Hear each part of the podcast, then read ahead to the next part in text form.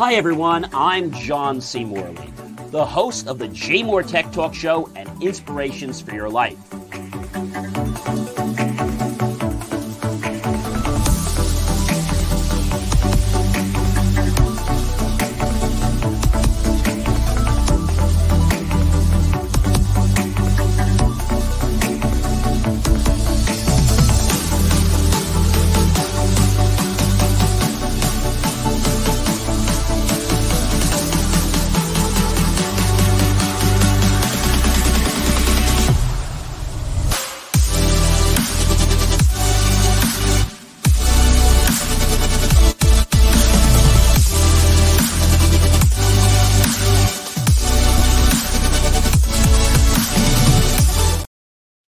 Hey guys, it is John C. Morley here, serial entrepreneur and your host of the JMOR Tech Talk Show.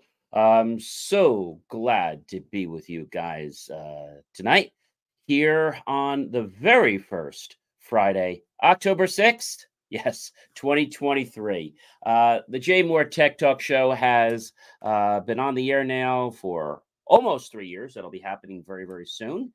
Uh, but I want to let you guys know something really cool is there's a QR code at the top right. If you are watching me, you can just launch your camera app, point over the QR code like so, touch the yellow lips, and you'll get my link tree as easy as that. If you're not watching me, but you're listening only like on an audio podcast, well, then go to believemeachieve.com for more of my amazing creations. Sometimes my um, uh, cord there from my glasses gets in the way. I was just fixing that. But uh, I do want to let you guys know what the uh, show is tonight, and it is JMOR Tech Talk Show, Series 2, Show 40. Wow, ladies and gentlemen, we've got an amazing evening for you. And uh, for those of you tech buffs out there that really want to just get those quick little tidbits or nuggets, well, I've introduced a brand new thing uh, for the JMOR Connection, the JMOR Tech Talk Show, is you can go to JMOR, the letter V, one JMOR, and click on my shorts because every single day I upload about one or two reels, um, giving you a quick little 30, 40 second uh, insight about technology that'll really help you to gain some insights. All right, guys.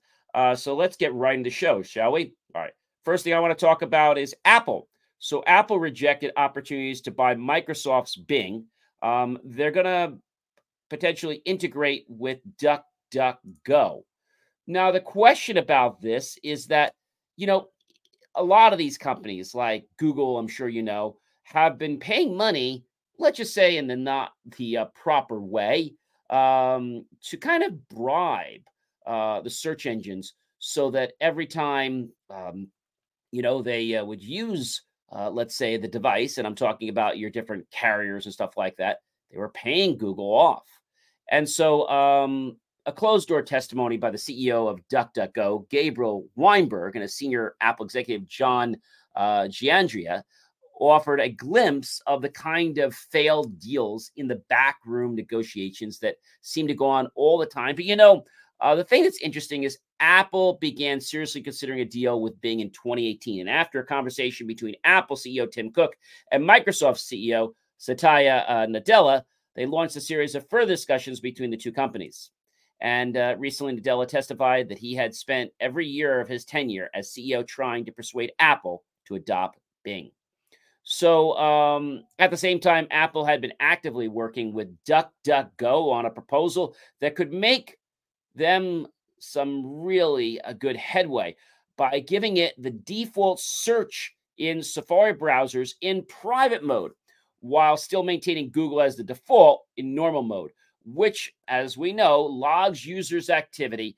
And uh, Weinberg had testified against this. So we know that um, basically DuckDuckGo has uh, been having really a hard time uh, getting invitations to the party with only a 2.5% market share, and all the other uh, search engines having a lot greater. I think they need to change the name and really um, change their branding. Why the name DuckDuckGo? I mean, I don't know. I think it needs to be something more because a lot of people are not taking it seriously. And it is a great product. I use DuckDuckGo. It's a great way to search without people knowing what you're searching for and why. All right. So um, I hope that'll definitely go somewhere. But listen, ladies and gentlemen, if you are new to DuckDuckGo, try it out. You know, DuckDuckGo even rates the sites A, B, C, D, etc. of you know whether it's good on privacy, and it kind of tells you why. All right. So, um, did you get startled by a sound, um, you know, by your phone uh, that was made Thursday, October fourth, twenty twenty three, and it was right around two twenty um, p.m. in the afternoon. Uh, that was Eastern time. And so um, the thing is, ladies and gentlemen, this is um, a new thing that uh, FEMA, we all know FEMA, right? FEMA very, very well. FEMA is uh, rolling out because um, that's the Federal Emergency Management Agency. And they want to make sure that the system works. They've been caught with their shorts down many times and potentially been very close to suing people because they said their APIs don't work, their integration's not working. So now they test it every month. And I think if it doesn't work, well, I think the provider is going to get the boot. So now, as long as the systems work, and they're doing monthly tests, is what it appears to be right now. So, um, you know, what about those that have a phone and they want to keep it a secret? Like maybe those, unfortunately, that were part of a domestic violence situation, unfortunately. Well, uh, FEMA says to just turn off your phone. And what about schools? Well, schools are actually being very cooperative by making the steps and giving people the actions they need to take so that they're prepared for this disruption. And they don't consider it a disruption because they feel it's very vital life skills that students need uh, to prepare themselves in the event of an actual emergency. So, what it says on the test is this is a test of the National Wireless Emergency Alert System. No action is needed. Close quote. So, you might be asking yourself, um, why is FEMA doing this? And I, I think I already told you they're doing this because they've had so many issues. And this is a nationwide test, right? National. It's not just in your state.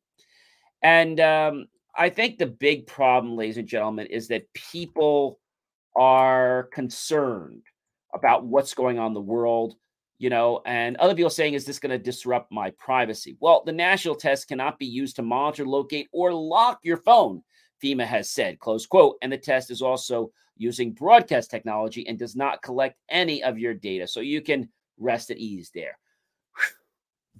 Um, again, this is an alert that is designed uh, to allow people to understand how the system's going to work. And so, by people being aware of this, in the fact that news or other important information, where to turn, will be sent, is really a viable thing. And you might be asking yourself, well, why didn't I receive the emergency alert on my phone?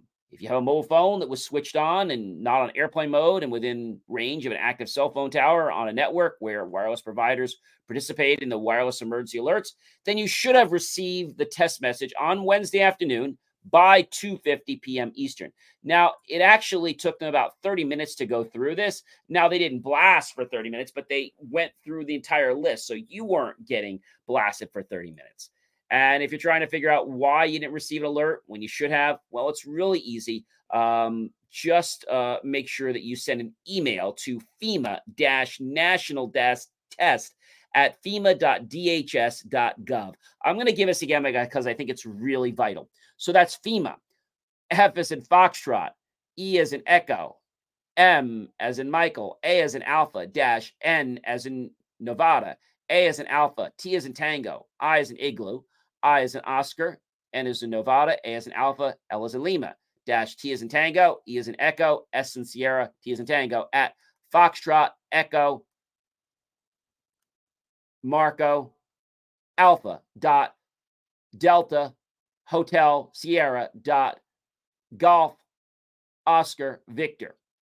And send an email to FEMA national test at fema.dhs.gov and let them know that you have not received uh, the signal and give them your phone number and uh, they can fix you know that glitch. So i think it's kudos to fema and to these uh, different organizations that are understanding that you know if we don't get these messages how can we protect our lives? How can we communicate whether it's a, a different types of alert. And I want to just talk about that uh, right now the different types of alert. So there's one type of thing called a silver alert. I'm not sure if you guys know what that is. So um, a silver alert is a public notification uh, that is sent out in a broadcast format to let people know of missing people, especially senior citizens. Okay.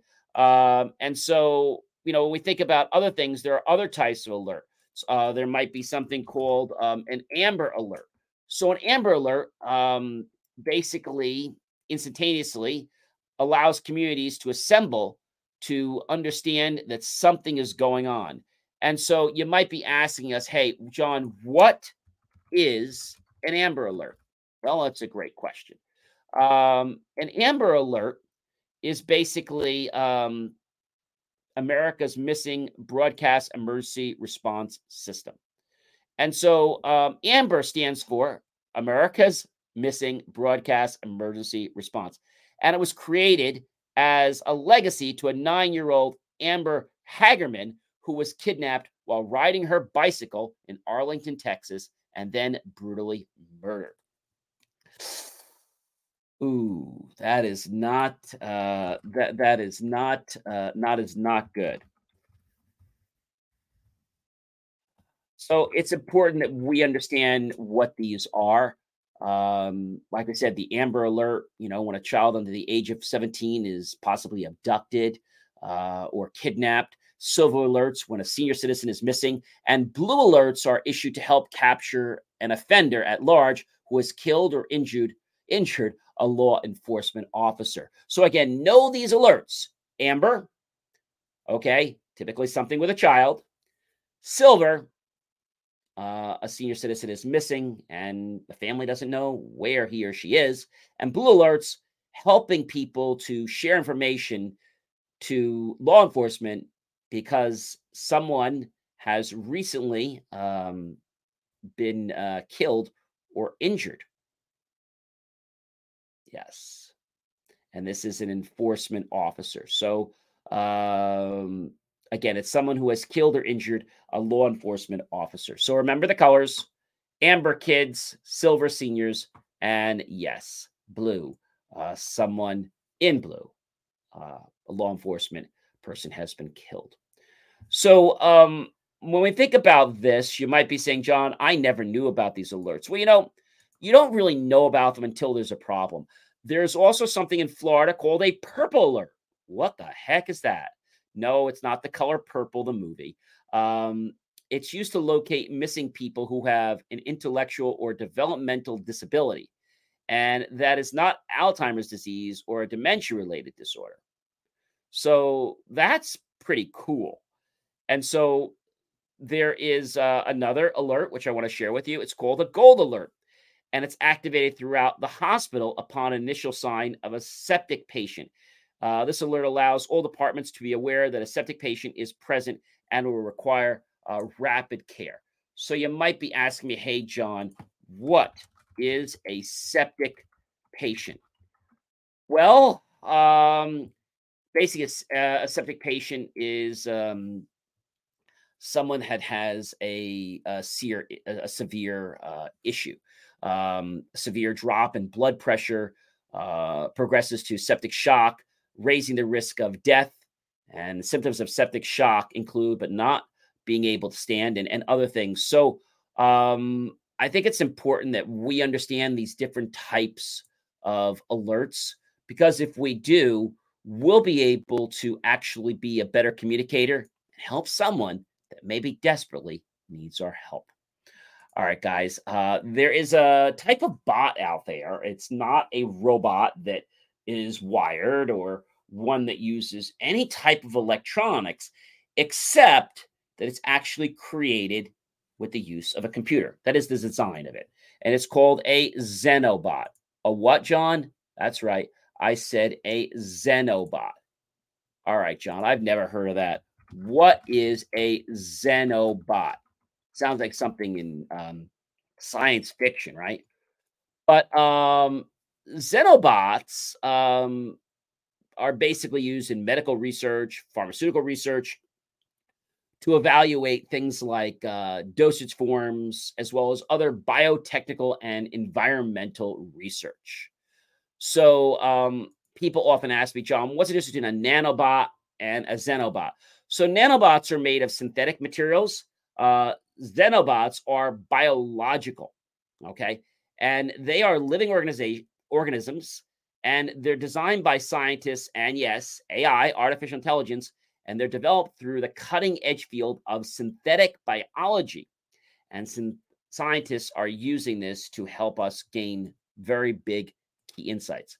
So, um, Xenobots might be new to you, but they've been around for a while. Uh, these living robots are designed to perform specific tasks, and there's a possibility that they could have unforeseen impacts on the environment or even organisms. For example, if a Xenobot were used to clean up pollution in a body of water, they might inadvertently harm aquatic life in the process. Uh, you might be asking, John, how does a Xenobot live? Well, a Xenobot lives for only about a week and it feeds on the small uh, platelets of yolk uh, that fill each of the cells. Um, it would normally fuel embryonic development.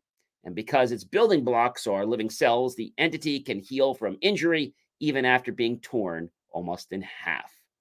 Wow, that is really, really cool. And um, I think it's going to be cool to see, you know, how they work and what they do. And the fact that we may be able to learn a lot more about the human body and other organisms in this world and other worlds that could give us key insights to helping develop uh, new types of, uh, whether it's drugs or whether it's um, holistic uh, practices to help heal people. All right, so let's talk about something, ladies and gentlemen. I want to talk about responsible AI, artificial intelligence, right? It's all around us. We know that. And the thing is, a lot of companies are rushing to the market because artificial intelligence is about one thing it's about making our world better for everyone. However, artificial intelligence sometimes will get into the way. What happens when an autonomous vehicle is equipped to drive and uses AI, artificial intelligence, and it has trouble deciding whether that thing in the road is an inanimate object or is that a live person? Makes the wrong decision and bam, takes out that life forever. I think we're going to see a lot of changes in the legal system. And with that, a whole new set of laws that are going to predicate how artificial uh, intelligence works, including the things of, you know, the fact when we create copyrighted work and an AI bot suddenly grabs that information because it's trying to fuel itself. However, when it recommends it to another, now it looks very similar to something I might have created, we're going to have a lot of loose lawsuits. Uh, you'll see uh, that'll be up many people's sleeves. And we all know that when something doesn't go right, there's always going to be people out there that are going to be trying to scam.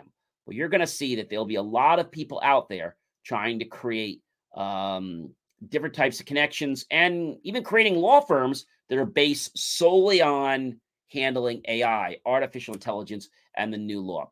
AI is very similar not in the type of law, but the fact that it's separate, like corporate law, right? Or landlord tenant law, right? Very different than traditional uh, law or personal law or business law or acquisitions and mergers. They're different. They're in the same universe, but they're not in the same world. So I think that's important why we have to have specialists to understand that. And here's an interesting one, ladies and gentlemen. Why did the Air Force uh, pull the plug on a huge cyber attack?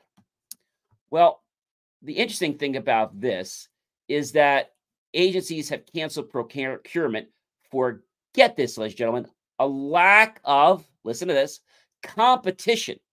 That's right. They canceled contracts because industry feedback made it clear the government wouldn't be successful, and agencies have terminated acquisition efforts for an assortment of other reasons. But longtime acquisition experts say that they can't remember a time when an agency canceled an acquisition because there was too much interest. So again, agencies have canceled procurement for a lack of competition. I don't know, ladies and gentlemen, this is interesting. And according to Mike Smith, who I want to quote, clearly there was an insufficient market research conducted to understand how many contractors would propose and how fully qualified they would be based on the selected source selection strategy. I think they have to understand what the market research is. I have think they have to understand how to get it out there. And they said the Air Force had no choice but to cancel this uh, this this bid request. And recently, an ACC spokesperson said the evaluation and award methodology for the acquisition provided an award would be made to each and all qualifying offers. The solicitation did not include a specific number of awards, and the source selection team did not have a set expectation. So now that the Air Force ended the EC2 after more than 18 months of planning, the need for cyber services doesn't just vanish. Spokesperson said that the ACC is analyzing its next steps to meet enterprise cybersecurity needs. In the meantime, ACC, AMIC will continue to solicit and award those recipients on individual basis, either by issuing separate solicitations that will be posted on sam.gov or by competing and or placing orders under existing GSA, Defense Department, and or Air Force IDIQ contract vehicles. Close quote, the spokesperson had said. So it's interesting that they would cancel a bid because there was lack of competition. That just like, I don't know, that doesn't even make sense to me. But I guess maybe they're afraid that they weren't going to get the best sampling because only a few people. I know whenever you have to do a bid, and I've done a couple of them before, a lot of them are not easy. You usually have to attend a bid meeting and then you have to come back and you have to fill things out. And if one thing isn't done correctly, the whole bid can just be like tossed. Yeah, that's crazy. So, um, England is uh, looking to ban cell phones in schools. Yeah. What the heck's going on with this? England is, is attempting to ban cell phones in schools. So you might be asking, you know, why? You know, why why is this done? And, and, and why do they want to do it? Well, I think the big reason uh, that that's coming to to uh, wraps is uh, the education secretary Gillian Keegan. Uh, this lady says that it is causing disruption in the school. So not only do they want to ban them from what they already have, they can't use them at recess, they can't use them, um, you know, in class, but they are allowed to use them in lunch times, right? So they want to ban it. I'm sorry, from uh, they can't they can't use it during class and they can't use it during other times when work is going on, but they should be able to use it in recess as well as use it at uh, you know uh, lunchtime or other playtime but she feels that it's creating a bad influence. Why? Why is England banning cell phones? And I think I think it's an excuse. Um, but according to I said the Department for Education, um, they're saying that they are causing uh, disruptive behavior, and that's their answer uh, including uh, online bullying uh, while boosting attention during lessons. So I don't know. Um, the question is do you think cell phones should be banned in school? You know, one study um, cites that students' test scores dropped the closer they were to a phone, even if it wasn't in use. And there is potential for distraction and uh, lots of other things. And the fact is, a cell phone is something people can become addicted to. And right now, students do need to focus on their work, but I think if they use them on, you know, recess or other times, and as long as the premise for using them is not to harm or hurt another person, I don't think there's any problem with them. At the end of the day, the purpose of school is to learn, and research shows that cell phones might be hindering students' concentration this is according to a 2010 survey from Pew Research Center. 64% of students say they've texted in class, and 25% have made or taken a call. So, I don't know about you, but if you're in the middle of geometry or psychology or um, history, texting might take you off something very important. So, the question you might be asking yourself is Are they a disruption? Are they a good distraction sometimes? They can also make cheating easier. Uh, and that's a big problem. Um, expensive phones like the iPhone, they pose a, a big uh, theft uh, risk. And there are risks of people taking, of course, illicit pictures. Kids will be with kids.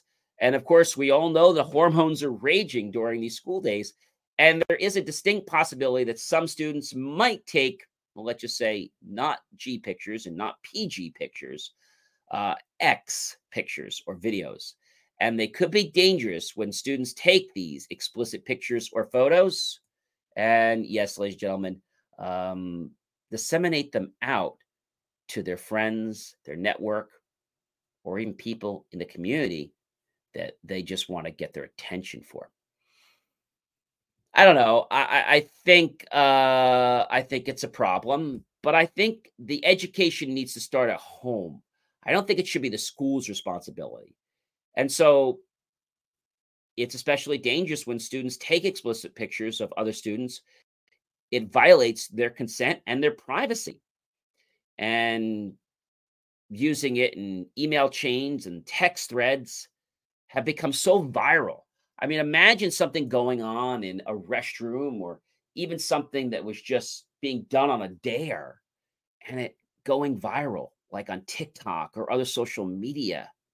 And think about the person that uh, might have gotten captured in that video who might not have wanted to have that picture or video shared out to millions of people. They might cyberbullying easier and cell phones, um, again, make it easier for cyberbullying because uh, when a person uses electronic communication to intimidate, threaten, or humiliate a person, um, not only can cell phones make it easier for rumors to spread like wildfire through school, but students can also send mean or hurtful texts in a way that's very inappropriate, as we said, um, very bad pictures. And as students do this, I think it starts to create a domino effect that well if he could do that she could do that. Well i'm going to go do that. I'm going to go capture something or i'm going to go video myself and i'm going to do that. I don't know. Um i think it can really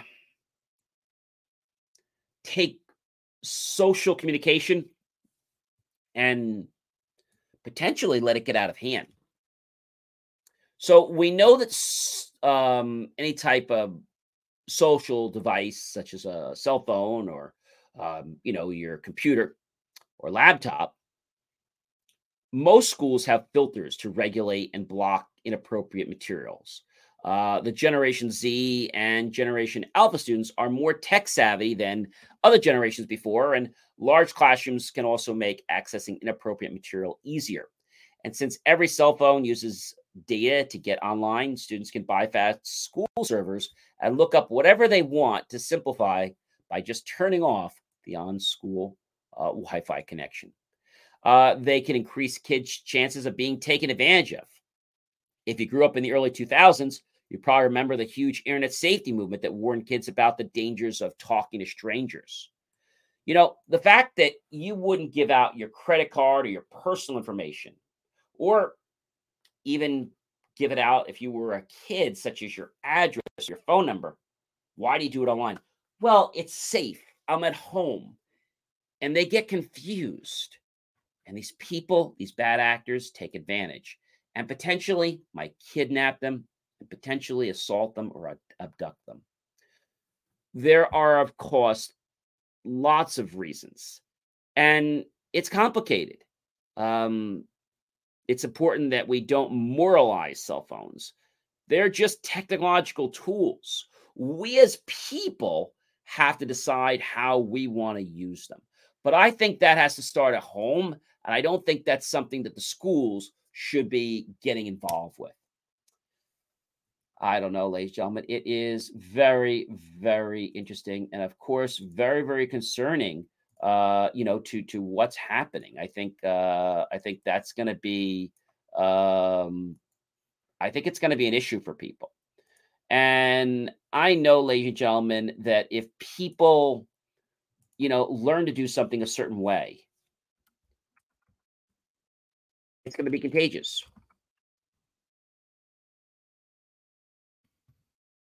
You might say to me, John, well, it's only a cell phone. It can't do much.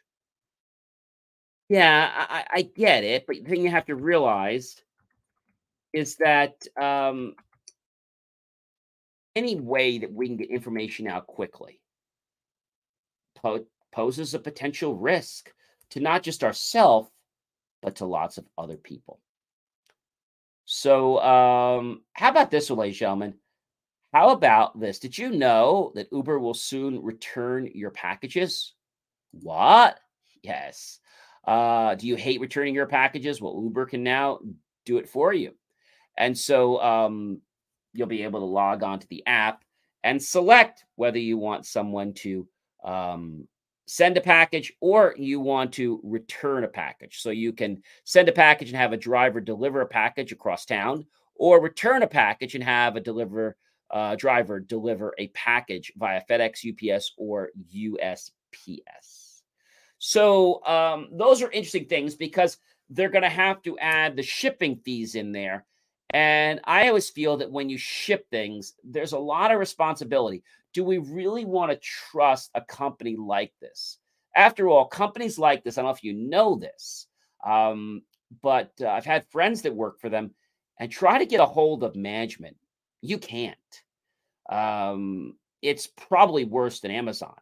And what I mean by this is that they're just about the money. You know, they'll send drivers to bad areas. And unless the driver complains and says it's a safety issue,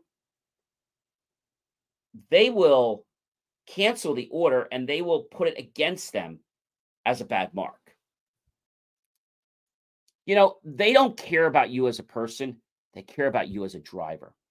And this new feature is aimed at helping a large number of online shoppers who need to return purchases but hate that process of going through the return.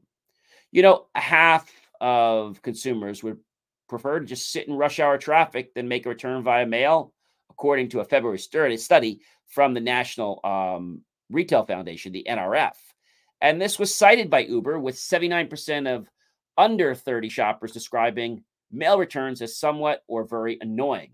But returns are an unfortunate part of consumers' lives, with an average 16.5% of retail sales returned, the NRF reported in December. Now, Uber's newest tool is aiming at tackling the problem in part of the app called Uber Connect and the company's existing services, which will allow users to send their packages back, as well as offer new driving opportunities for new drivers.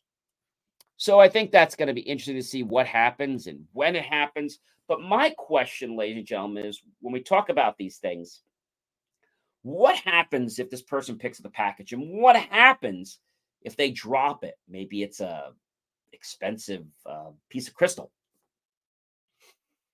And even though it's packaged properly, I'm sorry, if you smash or you drop a box to the floor, it happens. I want to share something that recent hap- recently happened uh, to me from UPS. So I was um, uh, sending an order out. It was somebody on eBay that was buying an APC that we had reconditioned and put batteries in. When it was a pretty big one. And so we made sure we had all the proper packaging and whatnot. And we did it through eBay self ship service, which is supposed to make things easier, but sometimes it doesn't. And so we brought the item to uh, the place where they would take it. It was already packaged up and sealed. At about, I don't know, three or four days, I got a message from the buyer telling me they want to return the item. And I said, Well, why? I said, The item's not returnable. And he said to me, He says, Well, let me send you pictures. He did. And the package was damaged. It was leaking and it was a mess. So they returned the package back to me And do you know when I went to UPS to try to get a claim, all they paid me was a hundred bucks. Now, my question is, shouldn't eBay have given me more options? They don't care.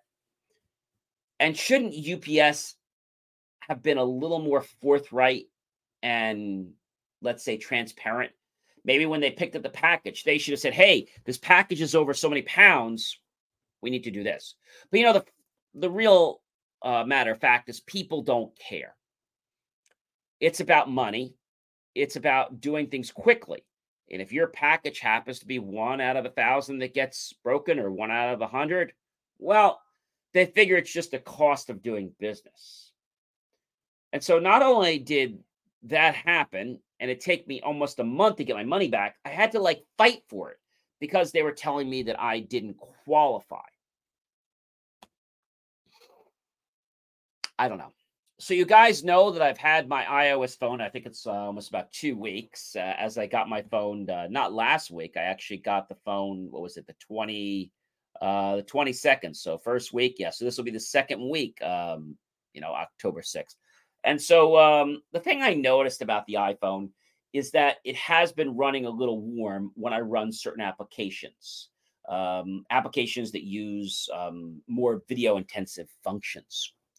I even found it to happen um, when I was browsing um, certain social media sites that were uh, displaying different types of ads, not just YouTube videos. And so the big question is what's Apple doing? Well, yes, iOS 17.03 has uh, launched and it's designed uh, to do a lot of different things. But the one thing it's designed to do, ladies and gentlemen, you know what it is? It is designed to help people that have a brand new iPhone, preferably the iPhone uh, 15 family. The thing you might be asking yourself is, um, you know, John, what does it fix? Well, first of all, there is a fix for the iPhone 15 models that are starting to run hot. Uh, they also have some fixes for the kernel and they have a fix for WebRTC. Now you might be saying, John, what the heck is WebRTC? Well, it's a free and open source project providing web browsers and mobile applications with real time communication via application programming interfaces. Unfortunately, um, there were some vulnerabilities uh, in the Apple phone, um, and that's a problem. A lot of people don't know about this, and um, the vulnerabilities um, are a big issue. There's a heap buffer overflow in the WebRTC in um, anytime you use Chrome uh, prior to 103.0.5060.114 and allowed a remote hacker to potentially exploit a heap corruption via a crafted HTML page. Um, the other thing that was interesting is that Pion WebRTC before 3.0.15 didn't properly tear down the DTLS connection when certificate verification failed. And the peer connection state was set to fail, but a user could ignore that and continue to use the peer connection. And a WebRTC implementation shouldn't allow the user to continue if the verification has failed. So, in short, definitely get the update. It didn't take very long to put on my phone. And I think what I'm noticing about the Apple uh, iPhone 15, it seems like they're coming out with different updates. I don't know if they're going to do one next week, but it's seeming like they're have come up with updates. I will tell you that since I've had the phone, I had one application that froze on me Teams. I also had another situation where uh, I was having team issues. But that wasn't the phone, that was just the team server. They sometimes just oversell more than they can handle. And that becomes a very, very, very big problem. So, the question you might be asking yourself is Hey, John, should I upgrade to 17.03? If you've got an iPhone 15, absolutely. If you got another iPhone, you still should because there is the vulnerability. And we all know that 17 2.02 fixed the locking problem when uh, the phone was basically starting to go into that lock mode. Well, you could very easily exploit it and then call anywhere you wanted to call just before that screen was coming up.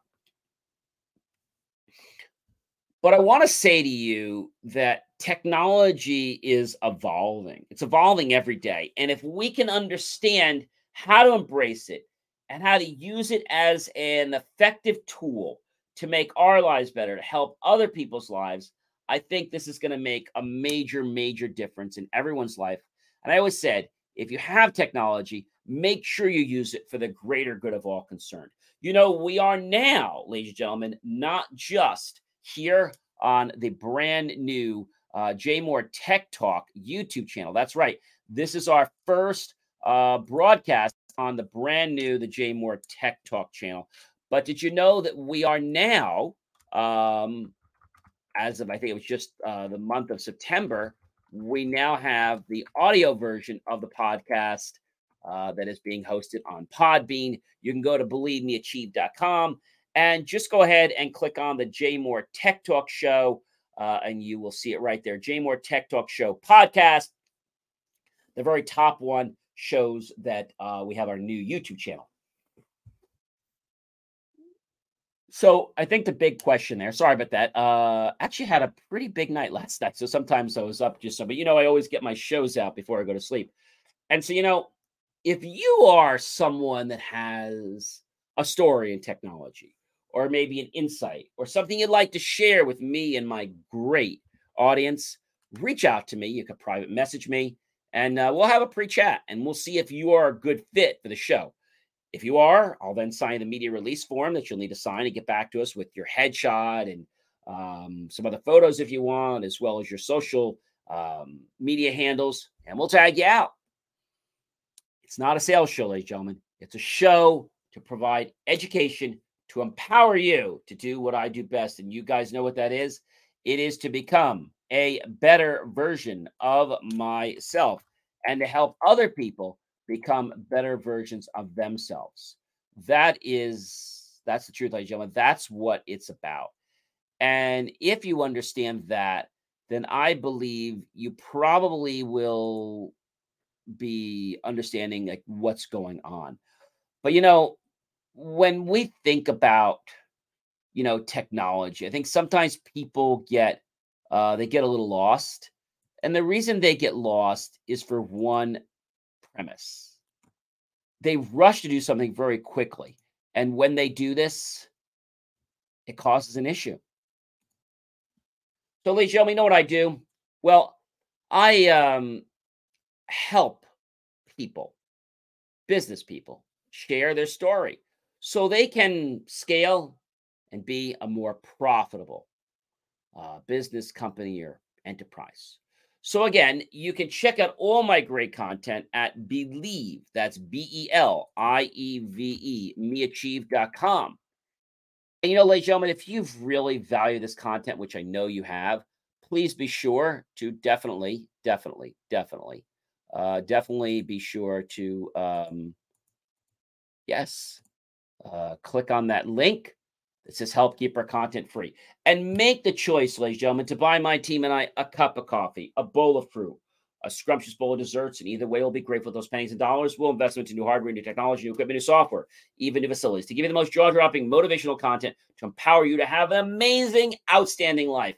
Please remember to check out believemeachieve.com and join me on all my other great content, including the IFYL show, Inspirations for Your Life, which is a daily podcast that brings in uh, guests from all around and thought leaders and authors to share some pretty creative stories that can empower your life. Uh, in fact, in uh, November, I have a, uh, a surgeon coming on to talk to us about how to prevent burnout in your life and some hacks to actually make sure that doesn't happen for you. Ladies and gentlemen, I hope you have an amazing rest of your Friday, a great weekend. And you know what? I'm going to catch you guys next week. So be sure to like all the channels, all the great content. And you know, this stuff that I produce, it's for you.